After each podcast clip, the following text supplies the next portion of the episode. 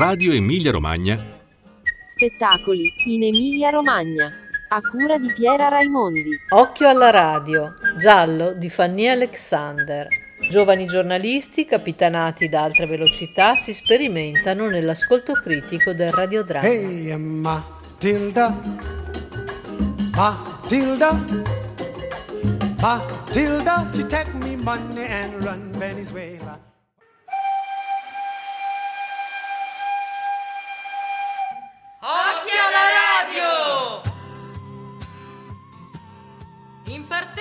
Seconda stagione!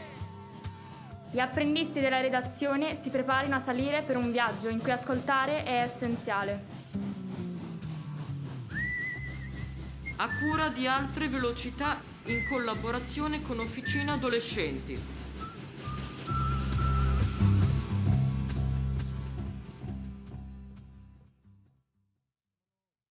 Io ho incontrato una creatura. Aveva fame, aveva freddo, era bagnata, ferita e io l'ho aiutata. Le ho dato da mangiare, l'ho curata e l'ho portata qui. Cosa dovevo fare? Potevo lasciarla lì così. No, la dovevi aiutare, ce l'hai ancora. L'ho portata qui. L'ho portata qui.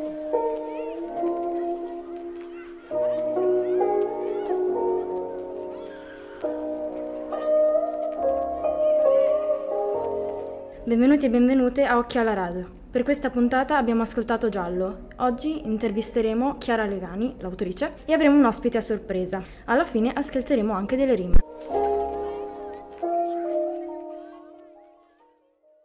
Oggi abbiamo ascoltato Giallo, un radiodramma di Chiara Lagani. Ciao Chiara. Ciao. E ti volevamo chiedere perché hai scelto come titolo del radiodramma Giallo? Mm, Il progetto fa riferimento a uno spettacolo da cui è nato questo radiodramma che si chiamava Discorso Giallo. La mia compagnia Fanny Alexander ha fatto qualche anno fa un progetto dedicato ai discorsi pubblici in tutti i vari ambiti del sapere umano, nell'educazione, come appunto questo è l'ambito che ci interessa per Giallo, ma anche nel mondo della politica, nel mondo della religione, dello sport, cioè dove c'è una figura che si rivolge a un gruppo di altre persone in un contesto pubblico, come per esempio può essere un professore, perché eh, la classe è un piccolo contesto pubblico, ci sono tanti alunni che ascoltano una persona.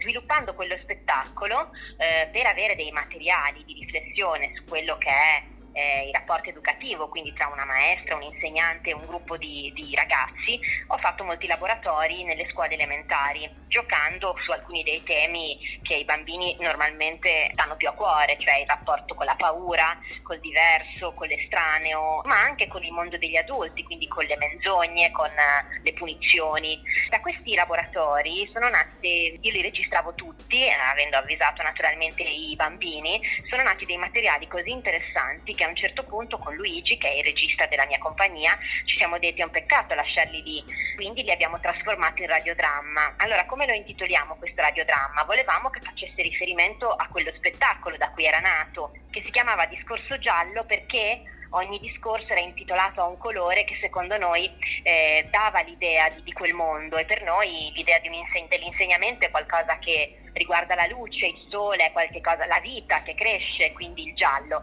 Il giallo però ha anche un colore colore dell'asprezza, eh, come il giallo del limone che è acido per esempio, perché crescere non è facile, quindi il processo di educazione è un processo che riguarda la vita, ma anche la difficoltà che si ha nell'affrontare la vita. E quindi ci sembrava che questo colore contenesse tanti significati. E poi giallo compare anche nel radiodramma, c'è un certo punto in cui un bambino dice giochiamo a, a dirci le cose con gli occhi, perché c'è un mistero da scoprire, è come in un giallo e quindi mi piaceva che questa parola ricorresse e avesse tanti significati contemporaneamente. Qual è stata l'origine di questo radiodramma? Cioè da, da che idea è partita? Da che concetto ti è venuto in mente di farlo?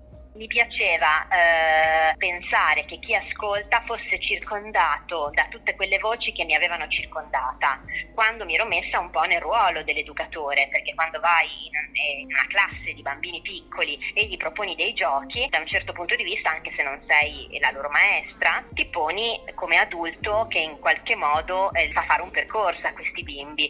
E quello che io eh, ho maturato in questa esperienza forte era l'idea che questo rapporto di di insegnamento è reversibile quasi sempre, perché questi bambini col loro comportamento a volte selvatico, a volte istintivo, mm, ma sempre molto, molto veritiero, molto sincero, mi hanno insegnato molte cose. E infatti nel radiodramma si parla di questo, cioè chi è il maestro eh, l'adulto sempre oppure a volte il bambino diventa maestro, a volte ci sono queste vocette che dicono io sono il vostro nuovo maestro, perché c'era un rapporto proprio reversibile, i bambini ti insegnano ad affrontare la paura, per esempio quando entrano nella stanza di uno scimmione terribile, di cui loro hanno paura effettivamente, ma ti insegnano anche eh, ad affrontare la menzogna e la menzogna è un fatto molto più adulto che infantile. Come spiega una bambina a un certo punto, il bambino mente per difendersi, l'adulto mente perché sa che cos'è la menzogna. E la domanda che mi ha fatto un bambino, per esempio, quando, quando ha scoperto che il travestimento dello scimmione, cioè che, che, lo scimmione era solo un travestimento, è proprio stato questo, ma tu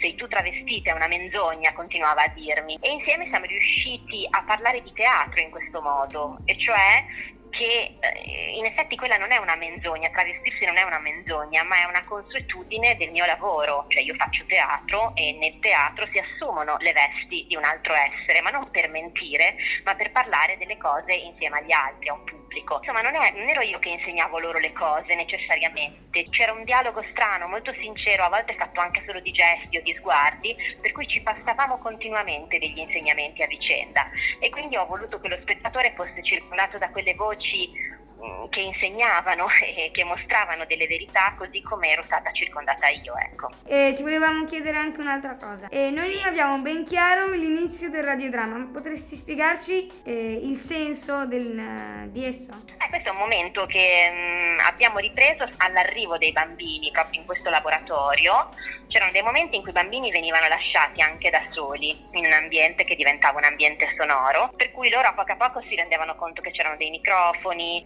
a volte c'era un adulto, una maestra appunto che, che li accompagnava, una loro maestra, ma inizialmente non avveniva niente di particolare, c'era una stanza, ai bambini era stato detto che gli avremmo chiesto che cos'è avere un maestro, che cos'è una maestra, eh, i bambini si lanciano delle frasi in quella prima parte, io non ho studiato, chi è la nostra nuova maestra, come fanno i bambini a volte che si mettono a parlare circolarmente, sembra che non ci sia un senso recuperabile eh, preciso, ma in realtà c'è molto senso, è una piccola rete, è il loro modo di affacciarsi a un argomento, che è un modo selvatico, libero, labirintico, ma che comincia a disegnare con grande precisione qualcosa. E quindi ho pensato forse il miglior modo per iniziare è proprio da questo loro circolo di frasi, alcune delle quali scherzose, timide, altre apparentemente insensate, che a poco a poco ci introducano all'argomento che volevo affrontare, cioè quello dell'educazione. Alcuni di noi si sono chiesti, cioè si sono, hanno capito che questo radiodramma era, era stato svolto e a scuola, quindi in una, in una classe, in una stanza di una scuola. Altri invece pensavano fosse proprio in uno studio, quindi da un'altra parte. Chi ha ragione dei due? Qual è il luogo? Tutti e due.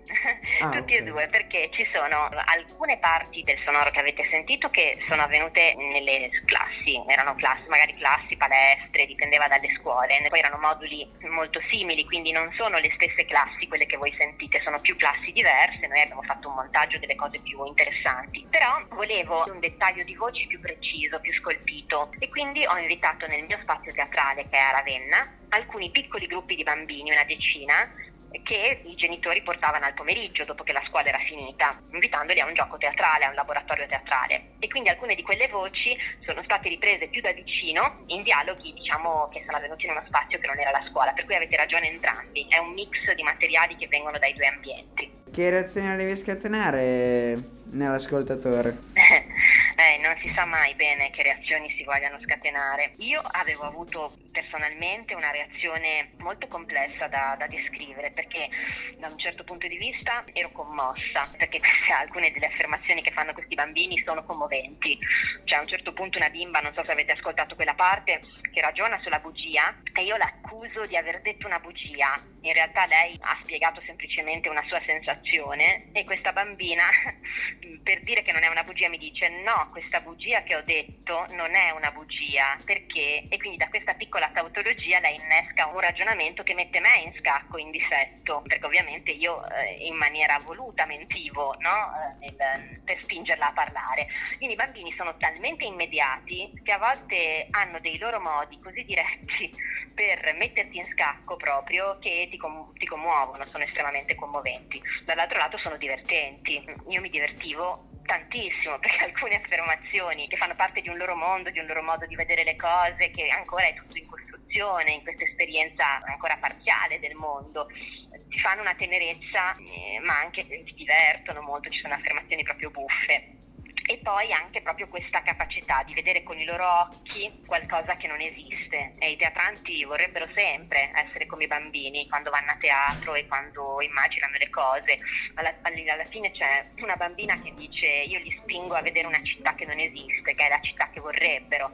E questa bambina a un certo punto dice io vedo nell'aria qualcosa che trema eh, eh, sembra e comincia a congetturare su che cos'è questa cosa, che è come l'aria, eh, in realtà era semplicemente un, un piccolo raggio di luce di un faro che passava e illuminava l'aria, la polvere delle ragnatele. E lei da lì parte invece con un discorso sull'invisibile ed è io poter vedere una cosa così semplice come una ragnatela o un granello di polvere e vedere invece un qualche cosa di meraviglioso che ci porta a discutere della città perfetta è una cosa che non so fare da sola senza un occhio così potente come quello di un bambino. Quindi io spero che l'emozione che, che un adulto che ascolta riceve sia questa che io, che io ho ricevuto in tutti quegli incontri con loro. Ecco. Chi o cosa interpretava il gorilla? Qual era proprio il fine del gorilla, lo scopo, il senso?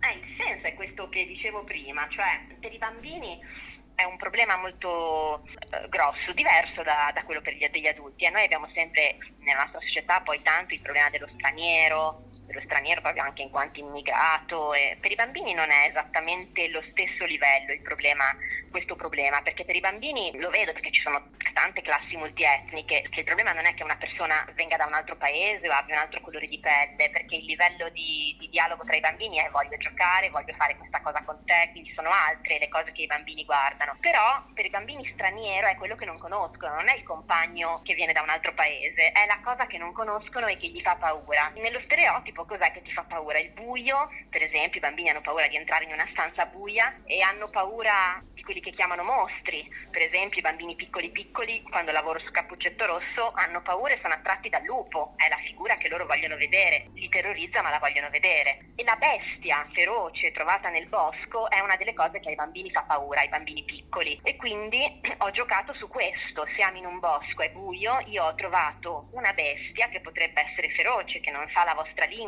che potrebbe essere aggressiva, ma che è ferita. Quindi c'è questo doppio elemento. Quindi tu devi, cosa decidi di fare? La lasci lì e il bambino non la lascia lì. Guai mai, va, va raccolta perché è ferita, anche se potrebbe essere feroce. E poi però devi fare i conti con questa ferocia, che in realtà è la sua immaginazione di questa ferocia. E tutti volevano entrare nella stanza, temevano, temevano questo gesto ma volevano entrare e a poco a poco arrivano a dialogare con la propria paura. Quindi per me il, lo scimmione era questo, l'incarnazione di una paura che nell'immaginazione è ancora più tremenda che nella realtà e che a poco a poco i bambini imparano a gestire. Grazie mille, con questo abbiamo concluso. Grazie a voi.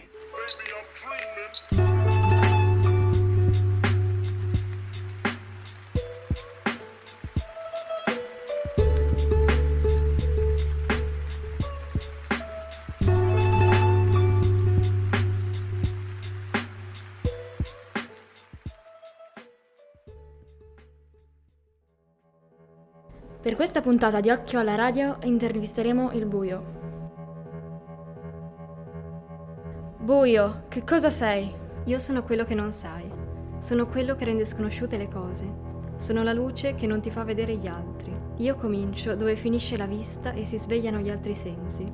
Io sono dentro di te, sono quel vuoto che non capisci. Sono ciò che ti fa sentire perso ed insicuro. Sono la fonte dei dubbi e delle tue domande. Come si sono trovati insieme a te i bambini? Io sono come lupo cattivo, faccio sempre paura ai bambini. Li ho ospitati per una parte dello spettacolo. C'era chi piangeva, chi scappava, chi si nascondeva e chi chiamava la mamma, ma c'era anche chi provava a conoscere meglio la creatura che io nascondevo. Anche lei aveva paura. Come facciamo a non aver paura di te? Io sono la visione del mondo sotto una diversa luce. Per non aver paura delle cose, bisogna fare esperienza di esse, come hanno fatto i bambini gettando luce sulla creatura dello spettacolo. E poi ricordate, se non si conosce il buio, non si può comprendere la luce.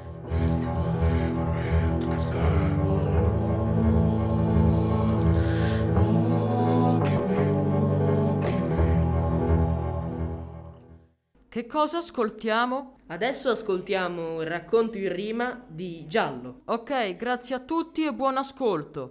Abbiamo ascoltato Giallo di Chiara Lagani, i suoni del racconto ti facevano tremare le mani. L'ascolto era un po' angosciante, ma nello stesso tempo era emozionante ed interessante. Nella storia c'era una creatura, di cui non si conosceva la natura. Anche lei aveva paura e non si trovava una cura. Si può avere paura della diversità, ma dobbiamo aprirci alla socialità. Inizialmente tutti erano spaventati, ma poi si sono tranquillizzati. I bambini gli hanno insegnato le regole base per leggere e contare, scrivere e camminare.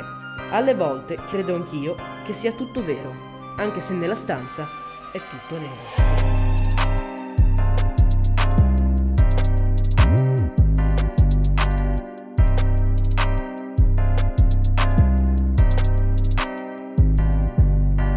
Per questa puntata